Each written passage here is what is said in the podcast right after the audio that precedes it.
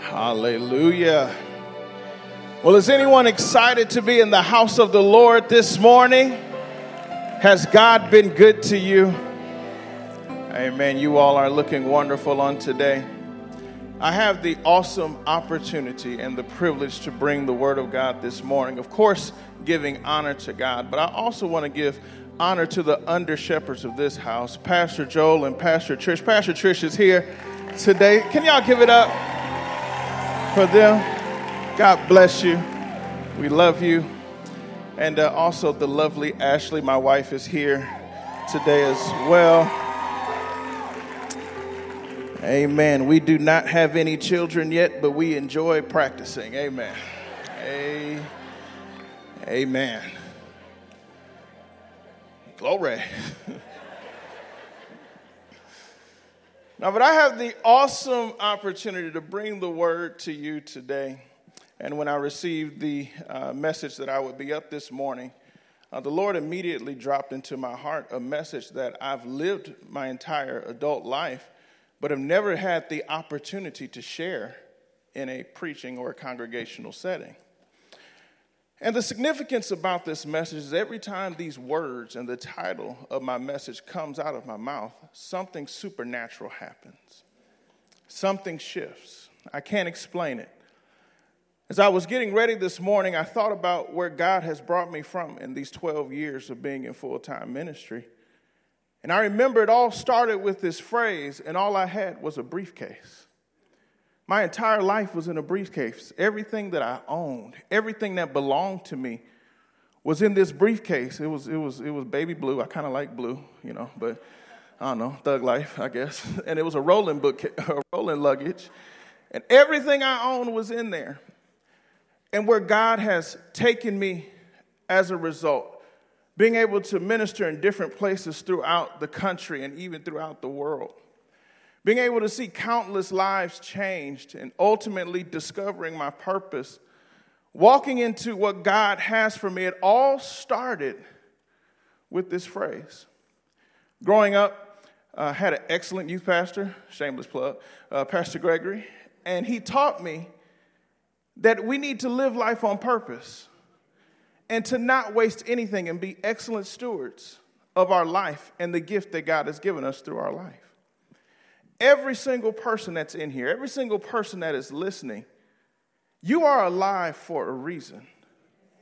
You are alive for a, a purpose. And even if your parents didn't plan, you, you were a part of God's plan. Amen. And because we just have a, as the psalmist says, our life is but a vapor, we have to steward our time wisely. We have to be about our Father's business. And so at an early age, I made a decision that if, if, if the Lord has a plan for my life, then I don't want to waste time doing anything else because time is not guaranteed, it's gifted. But the myth or life sometimes tells us that we have tomorrow. We can get it done later. That, that wonderful word of procrastination begins to set in, and we say, you know what? I'm going to go ahead and get these goals together in 2017. 2017, get to, I'm going to get it together after college bowl season. Then, then we say, you know what? First quarter, first quarter. I'm gonna go ahead and get these goals together first quarter. When first quarter gets here, when my taxes come. Yep, mm-hmm, yep, when my taxes come. I'm going to go ahead and take care. But we cannot put off tomorrow what God is calling us to do today. And if you would, go with me to Isaiah chapter 6. So, as I begin to study, what God is beginning to show me is that His grace, His revelation of His grace, is in every book of the Bible. There, there is not one place in Scripture that we don't see a manifestation of God's goodness. Grace is not something that we just happen to talk about, it's not a topic, it's a revelation of Jesus Christ in action in all of our lives. And in Isaiah chapter 6, in verse 1, it says, In the year that King Uzziah died, I saw the Lord sitting on a throne, high and lifted up, and the train of his robe filled the temple. Before I keep reading, I want us to use our imagination for a moment and set ourselves inside of this setting. In order to do that, I want to give you some context behind how Isaiah is documenting this. Isaiah was one who had grown up in the, the temple. And when you were trained in the temple, you weren't trained by yourself, but you were trained with others. But in this particular moment that was recorded, Isaiah was by himself, where it was just him and God. How many of you know that sometimes in life, the crowds are going to leave and you're going to have to talk to God for yourself? And God is not about grading all of us on a curve, but He's about looking at us and seeing how can this word be fine tuned for your personal life? And so Isaiah was there faced with himself. And I can remember times in my life where I've been faced with myself. Anybody ever just seen yourself? Little side nugget here.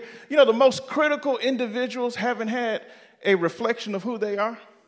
See, there's, there's a myth that when I'm looking at someone, that person is glass and I can see through them. Well, the Bible reveals to us that people are mirrors, we only see ourselves. So, what we don't like and can't tolerate in others are the very things we don't necessarily like about our own character.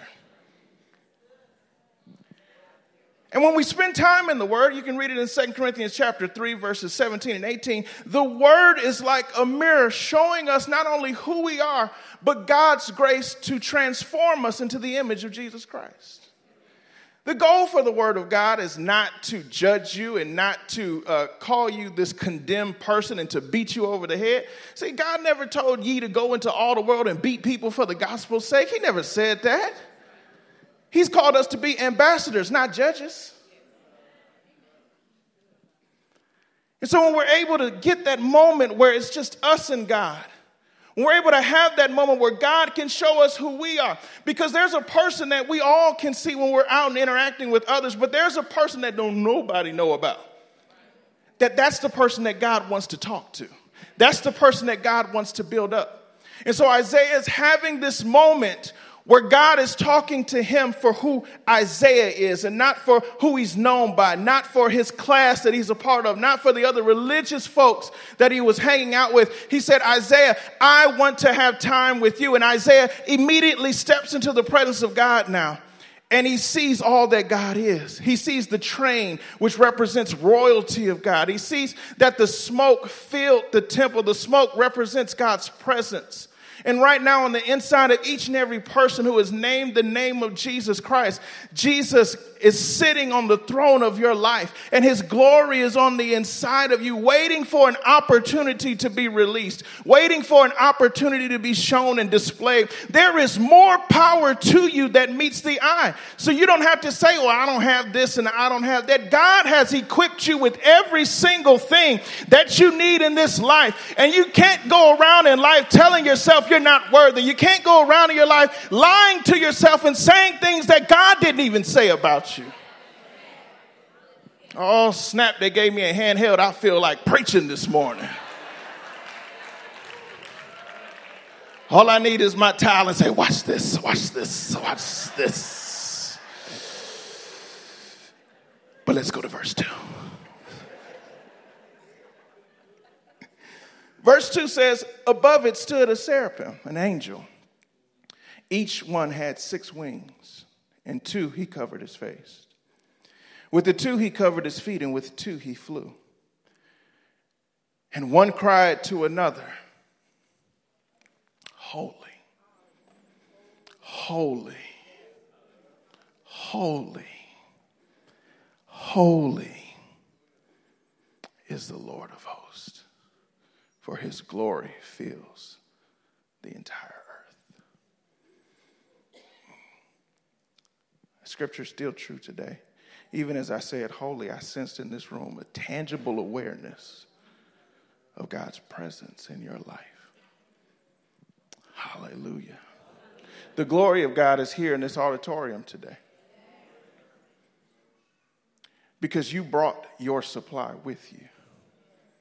And as we all get together, this is the reason why, even with the advancement of online churches and with the advancement of technology, the Bible still says, forsaking not the assembly of ourselves together. Because when we all get together, there's a tangible awareness of who God is. And this moment in this auditorium, this moment wherever you are, the glory of God is filling you. So, whatever it is that you need, if there's any symptom of sickness and disease in your body, it is gone because of the glory of God that fills this place. Hallelujah. Hallelujah. And it's just not talking about physical ailments, it's talking about mental ailments, mind torments. See, Jesus being on the cross was symbolic for the price that he paid for us. And on the cross, his mind was tormented. Can you imagine living an entire life where you're connected to your Father? And, and, and Jesus being a true son, he was 100% God. He was 100% man. And one of the, the greatest needs for men, and this is, this is really huge uh, for men that are sitting here who are fathers or who are mentors, men need to be affirmed. Men need to know that that you're proud of them. Your sons need to hear that you love them. It's nothing soft about telling your son that you love him and that you care about him because the fact is that you do. And, and I understand sometimes it's tough because as leaders, the very thing that people demand from us is the very thing that we need ourselves. But that's why we have to depend on God, who is the sustainer and, and the fulfiller of our life. And, and for the high capacity leaders that are here, oftentimes you're pulled upon every single place that you go. When you go home, you're pulled upon. When you go to work, you're pulled upon. When you volunteer, you're pulled upon. When, you, when you, you're, you're just out, you're pulled upon. And you cannot miss a day where God is replenishing back into you. You are too busy not to pray.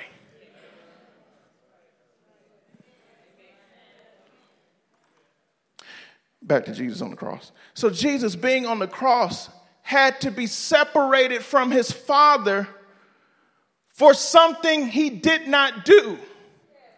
For people who still don't deserve it, including you and I. But he was willing to go through mental torment he was willing to feel rejected so that we could be accepted. He was willing to be cast down. He was willing to be beaten. He was willing to be talked about all because of his love for us. And when we realize that,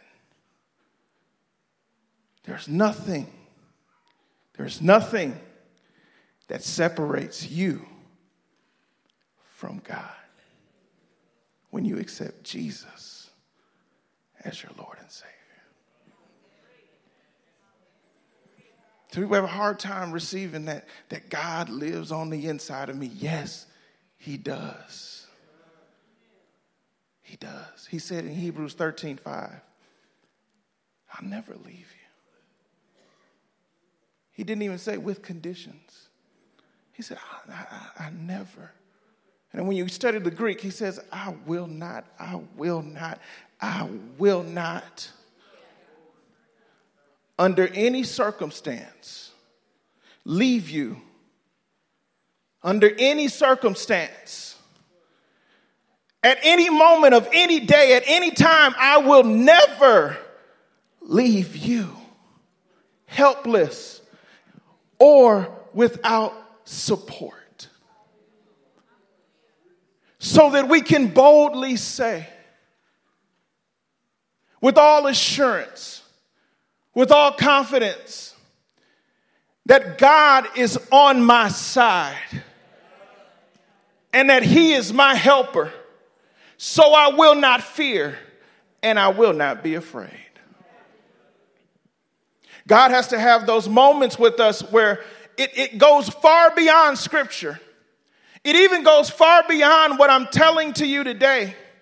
But God wants to be so real to you in the secret places of your life that there is no other way for you to acknowledge anything but that God is who He said He was. Not because of something you read, but something that you've seen. As the word says, you've tasted and seen that the Lord is good and that He's good all the time. Even when people say that He's not good and He's trying to do this and do that, Jesus and the Holy Spirit, by God's power, is the teacher. So why would He need Satan's tricks to teach you a lesson? He has His Spirit that is your standby. He has His Spirit that is your strengthener. And I don't know about you all, but there have been some times in my life where I didn't know where strength was going to come from. There were times in my life where I didn't want to quote a Bible verse. There were times in my life where I didn't want to say a prayer because I didn't want to talk to him. But all I just realized is that when he was with me, he was there and he says, I've got you. And he carried me every step of the way. We can get so stressed and so religious and so reserved that we squeeze out God trying to work through us.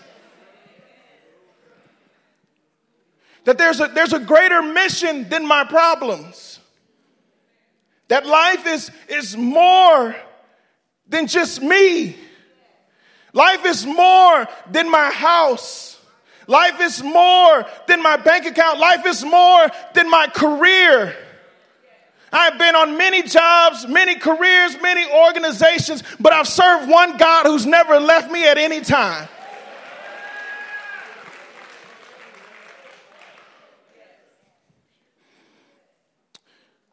Verse 4 And the posts of the doors were shaken by the voice of him who cried out. See, when you have an image of who God is in your life, doors can't stay shut. Folks have been trying to push doors open. You've been trying to grind, hustle. And all God said is just hear my word and speak to that door. He didn't say that the door opened, he said his voice broke the door. All because of getting a word from the throne room. And when he had seen that, and the house was filled with smoke, verse 5, and so Isaiah said, Woe is me, for I'm undone. And listen to what Isaiah said about himself. He said, Because I'm an unclean man, or, or I'm a man of unclean lips, and I dwell in the midst of people of unclean lips. For my eyes have seen the King, the Lord of hosts. This is a significant point that we're reading. Because when God shows us his goodness, because of religious conditioning, we start telling God why we don't deserve it. At no time was God saying, Before I show you who I am, I need you to get yourself together. God knows you don't deserve his goodness, but it didn't stop him from giving it to you. Did you know the only way to get someone to change is not to nag them? Because your words create an environment where they repeat what you're talking about. Romans 2 4 said it's the goodness of God that leads us to repentance. The significance of that scripture tells us that God wants to be so good to you that you feel like it's sin.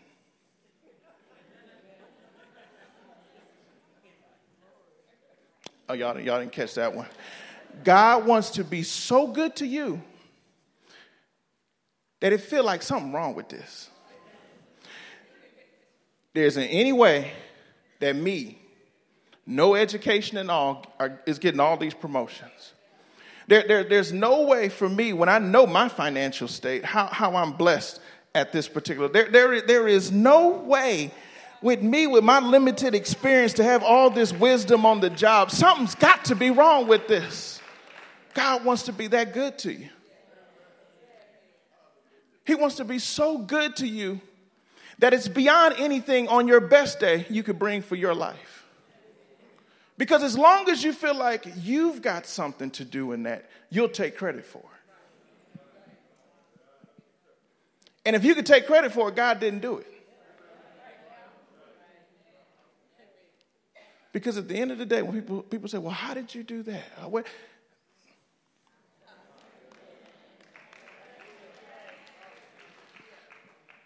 It's even going to trip the people out that know you, like the real you. I'm not talking about the filter Instagram, I'm talking about you. And when they see what God is doing in your life, they will give glory to God. Because it's all about pointing back to Him. But the reason why I wanted to come from this angle is because every single person in here is a leader. Every single person in here, God has given a dream. Every single person, God has given you your next step to take. But oftentimes, what accompanies His word is our excuse. I'll wait, maybe later. Surely I caught someone else prayer time this morning. I'll wait for my instructions. No. God wants to be good to you. Because I want us to get out of this religious mindset that says, I need to do something for God. He's been too good for me for not for me not to do something for him. I need us to get out of that mindset. Why? That sounds like work. I want us to change the language just a little bit and say, God's been too good to me, so I'm going to allow him to do things through me. It's not about, Lord, use me. Use me, God. I'm here. Use me. That, that, that sounds like an abusive relationship.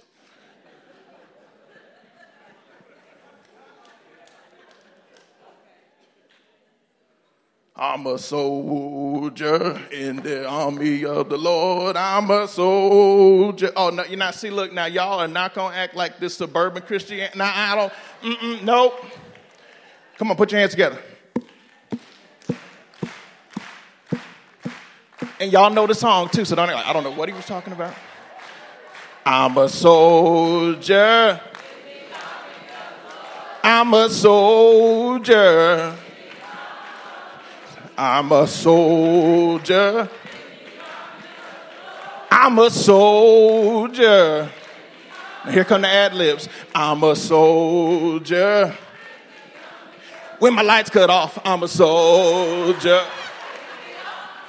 I ain't got no food. I'm a soldier. Can't nobody stand me. I'm a soldier. Like, what is that?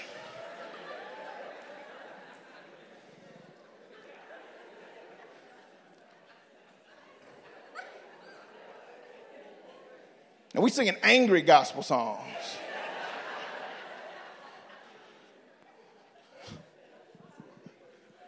So the prayer is not, Lord, use me, but Lord, make me usable for your service. Which means that you don't have all the answers when you start. But as you take every single step, He'll guide you every step of the way.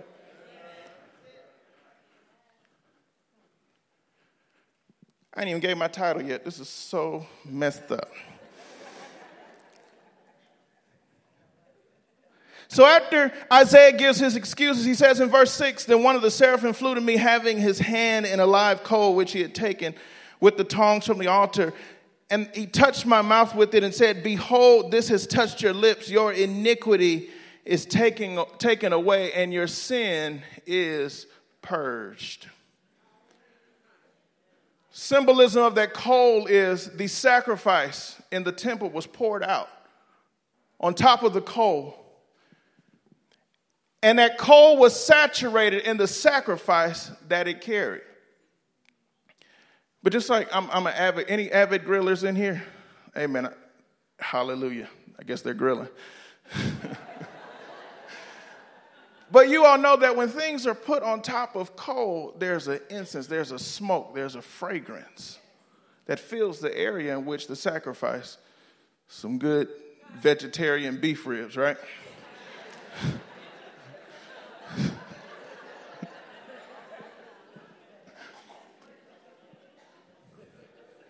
I'm a little hungry.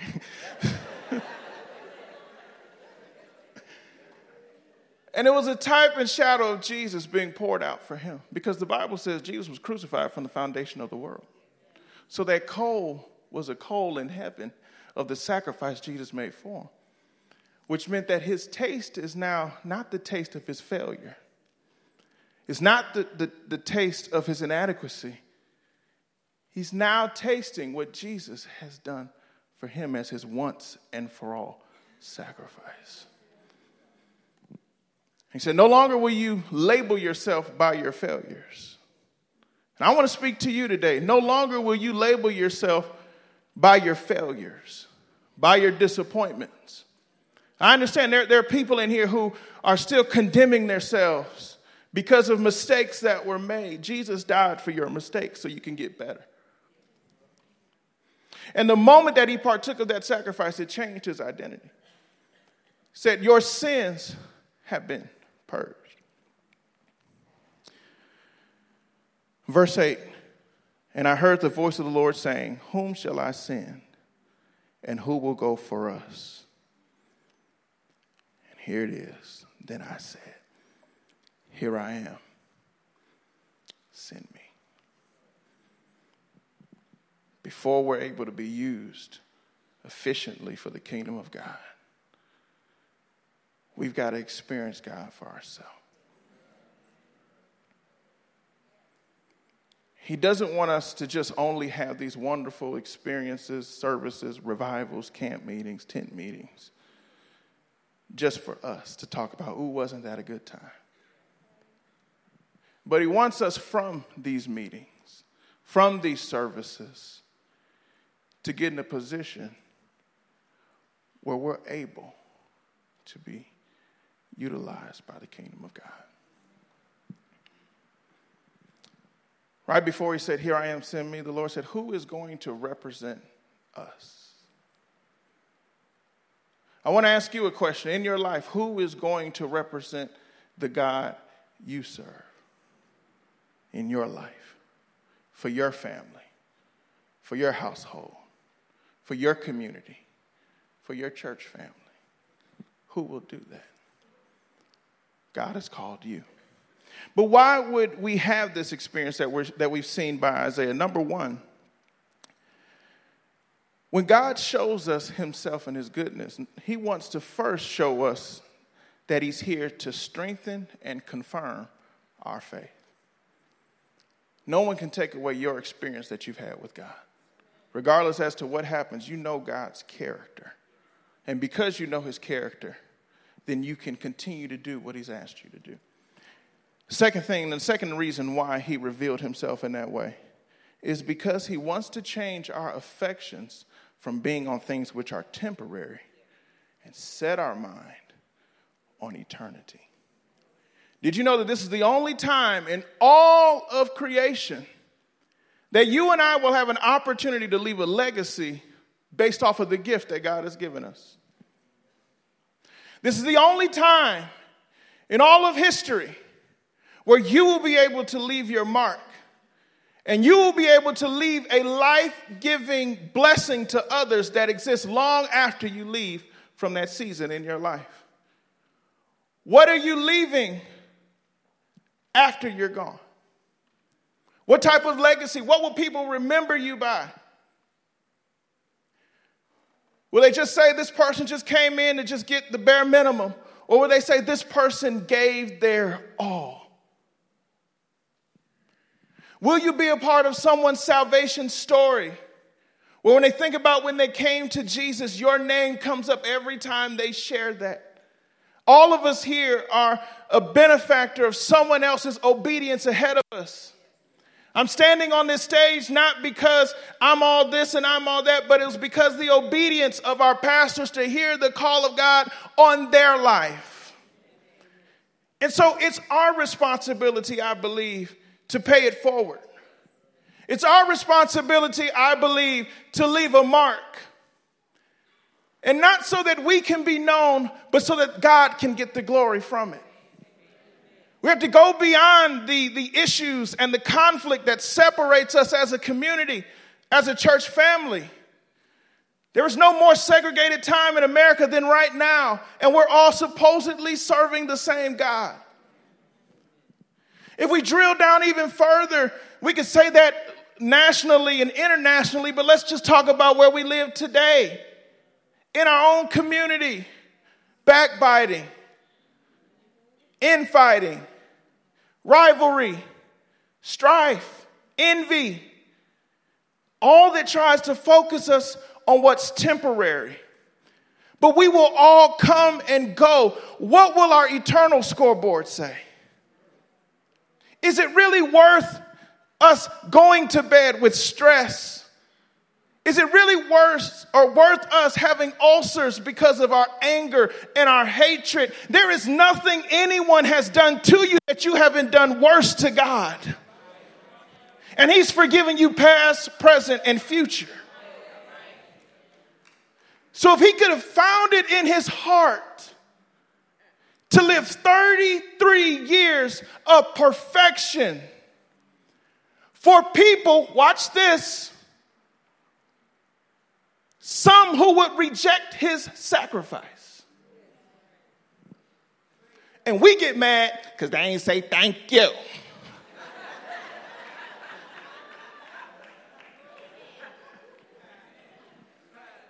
if you need to thank you, who was it for?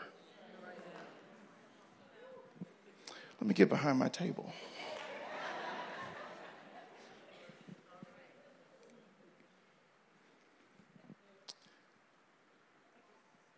I got to finish this next service. So, I want you all to take down these notes here, and then I'll close.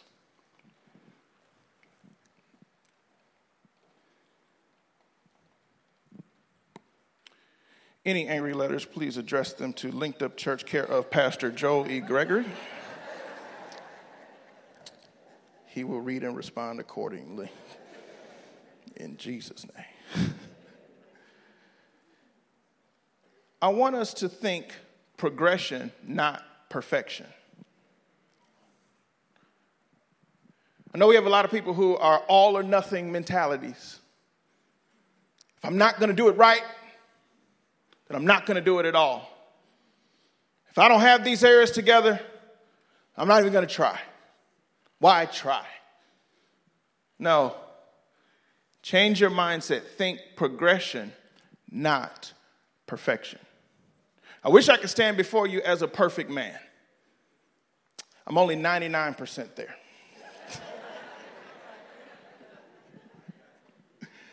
I wish I could say that I don't have flaws. I wish I could say I don't have weaknesses. I wish I could say I don't ask God, can someone else do what I'm doing?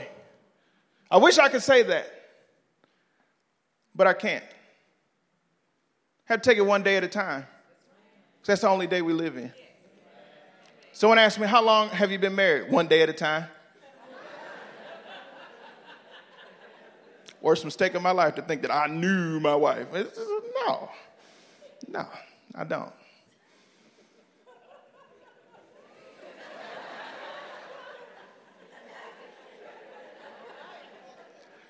One day at a time.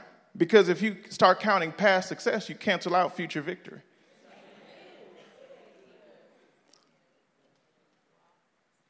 So I had to look at today. I've, I've been married to my wife today, and today we are newlyweds. Hallelujah. and what I do, I can't talk about the years that I've been in. Man, let me tell you something. Let me, let me, let, let me learn you something about ministry real quick in my short time.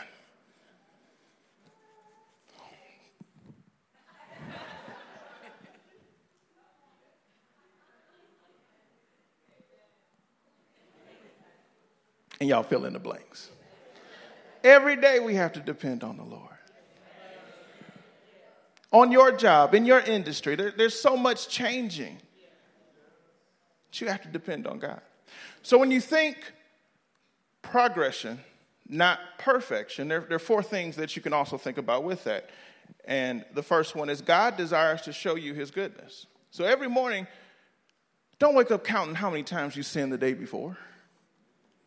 Lord, please forgive me of sins knowingly and unknowingly. Father God, I come to you standing in the humble need of prayer. Just stop, stop, stop, just stop it. Stop it. And focus on God. Today is a new day.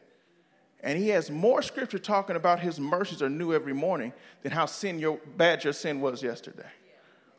When you focus on his goodness, it's something about that that causes you to begin to think about your behavior. I'll tell on myself as a husband today, if you all don't mind.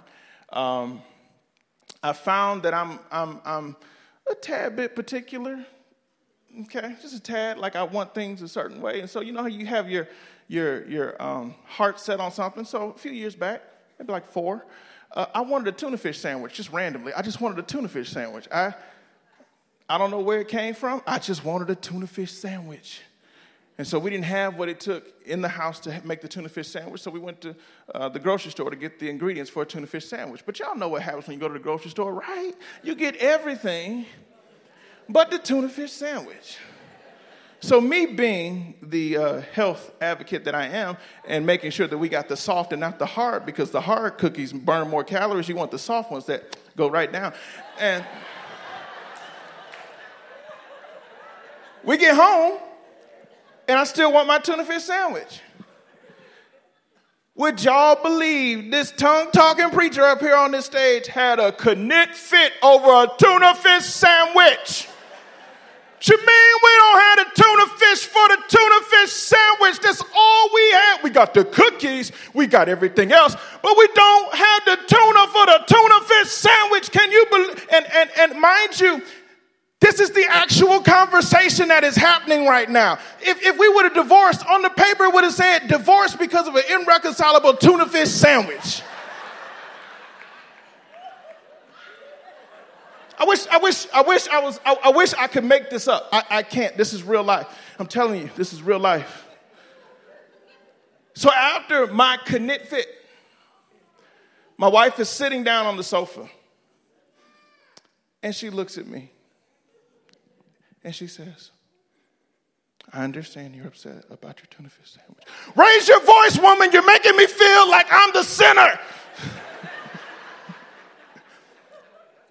but if you would like, we bought all these other groceries, and I will make you anything that you want. And I come get me a kiss. No, you know, I, I wasn't really mad about tuna fish. Tired. Oh.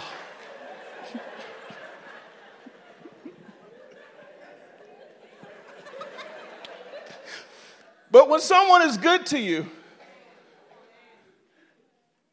it kills all that other attitude that you had.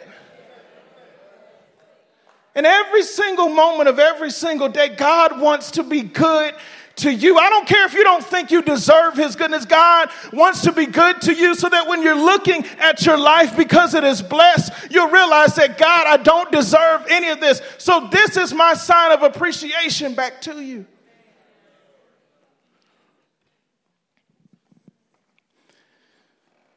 Number two, I want us to recognize, you know, when we're thinking progression, not perfection. Number two, recognize your need for a Savior. Ain't it real interesting? I mean, isn't it, sorry, online people, isn't not really interesting that when we have our life, quote unquote, together, we just don't need God that much? When the, the account is full, because it's payday, and everything seems to be at peace in the marriage, we kind of take our foot off the accelerator, go into cruise control, pick up a habit here, pick up a habit there, and not too long, we're back in the same situation. Every day, you have to recognize your need, my need for a Savior. For further study, look at the children of Israel. When they were in slavery, God, we need you. When they were free, God, forget you. And then they went right back into slavery. So if, if, you're, if, you're, if you're still dealing with habits that you feel like have crept back up in your life, it's because you just have, have just to make a mental adjustment to you need Jesus. You still need Jesus. Number three, receive what only God can do in your life. Receive what only God can do in your life. Philippians 4 says uh, Paul was talking to the church at Philippi concerning their giving and receiving. Many of us don't have a problem giving because we can feel good about what we give. Our pride gets checked on when people are trying to give us something. A prideful person won't receive under the guise of, no, no, I'm good, I'm good, I'm good. That's pride. God wants to do things for your life that you can't pay back. But most people won't accept them because they feel the need to pay it back.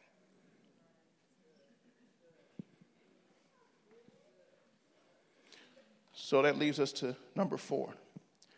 Since I can't pay it back, I have to live in appreciation of his finished works.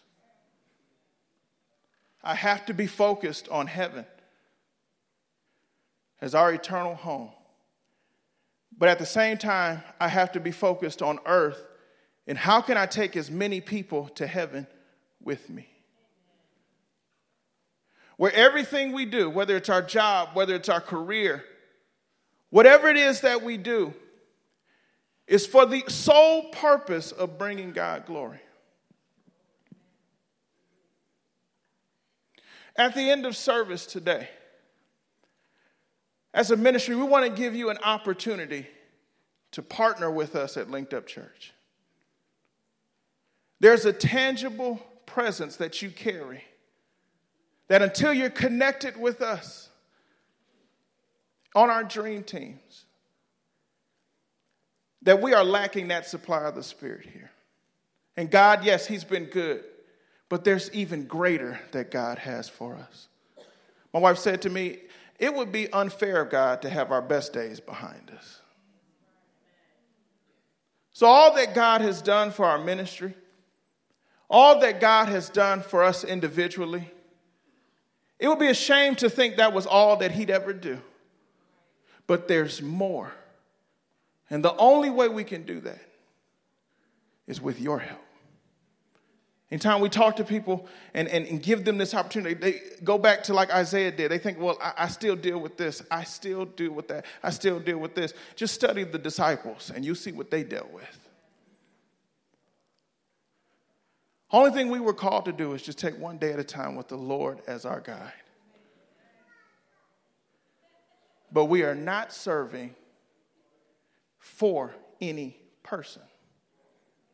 Because when that person changes, or that person makes us upset, it's too weak of a reason to hold us. This is for God. At the end of the day, it won't be about what they said, what they did, how they said, how they did. It will only be about God.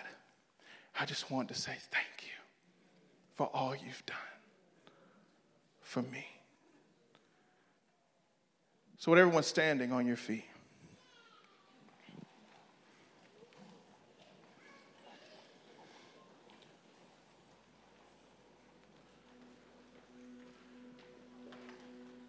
Our walk with God is not static,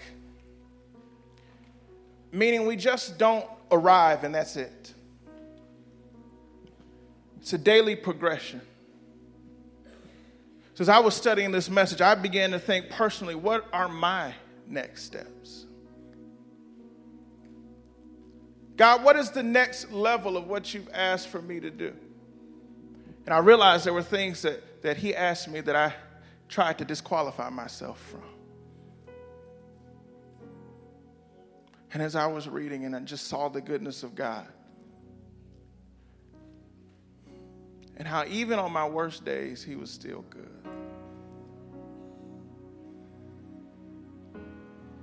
I recommitted to God again. Here am I. Send me. So if you're here today, and there's some things the Lord has put on your heart, but you've been giving Him reasons as to why you can't do it. Put those reasons to the side and by faith, lift your hands and say, Here am I. Send me. Let go of those fears. Let go of that doubt. Let go of whatever is trying to limit your success. Let it go. And be a person that is able to be molded into what God has for you. Hallelujah. I want you all to close your eyes just for a moment. If you're in here today, or if you're watching online, and you've never accepted Jesus as your Lord and Savior, I'm not talking about that you're not a good person. I believe you're a good person. The fact that you're watching, listening here today, I, I believe you're a good person. I'm not talking about that. But you never accepted Jesus as your Lord, meaning His will dominates your will, His ways dominate your ways. Never accepted the free gift of salvation that comes from Jesus. The Bible says in Romans chapter 10 Whosoever shall call upon the name of the Lord shall be saved. So, if that's you today inside this auditorium, I want to pray with and for you this morning. The next invitation I have is if you're a person in here that because of choices, you notice that you've kind of strayed a bit. Got caught up into some habits that you once were free from. And every time those habits take place, something on the inside, that something is the Holy Spirit, is talking to you saying, you know, you're better than that. I've called you to do greater and more. And today you want to make a public declaration that I'm ready to take that next step and not look back on those bad habits, but walk forward to God and unto Jesus, the author and finisher of my faith.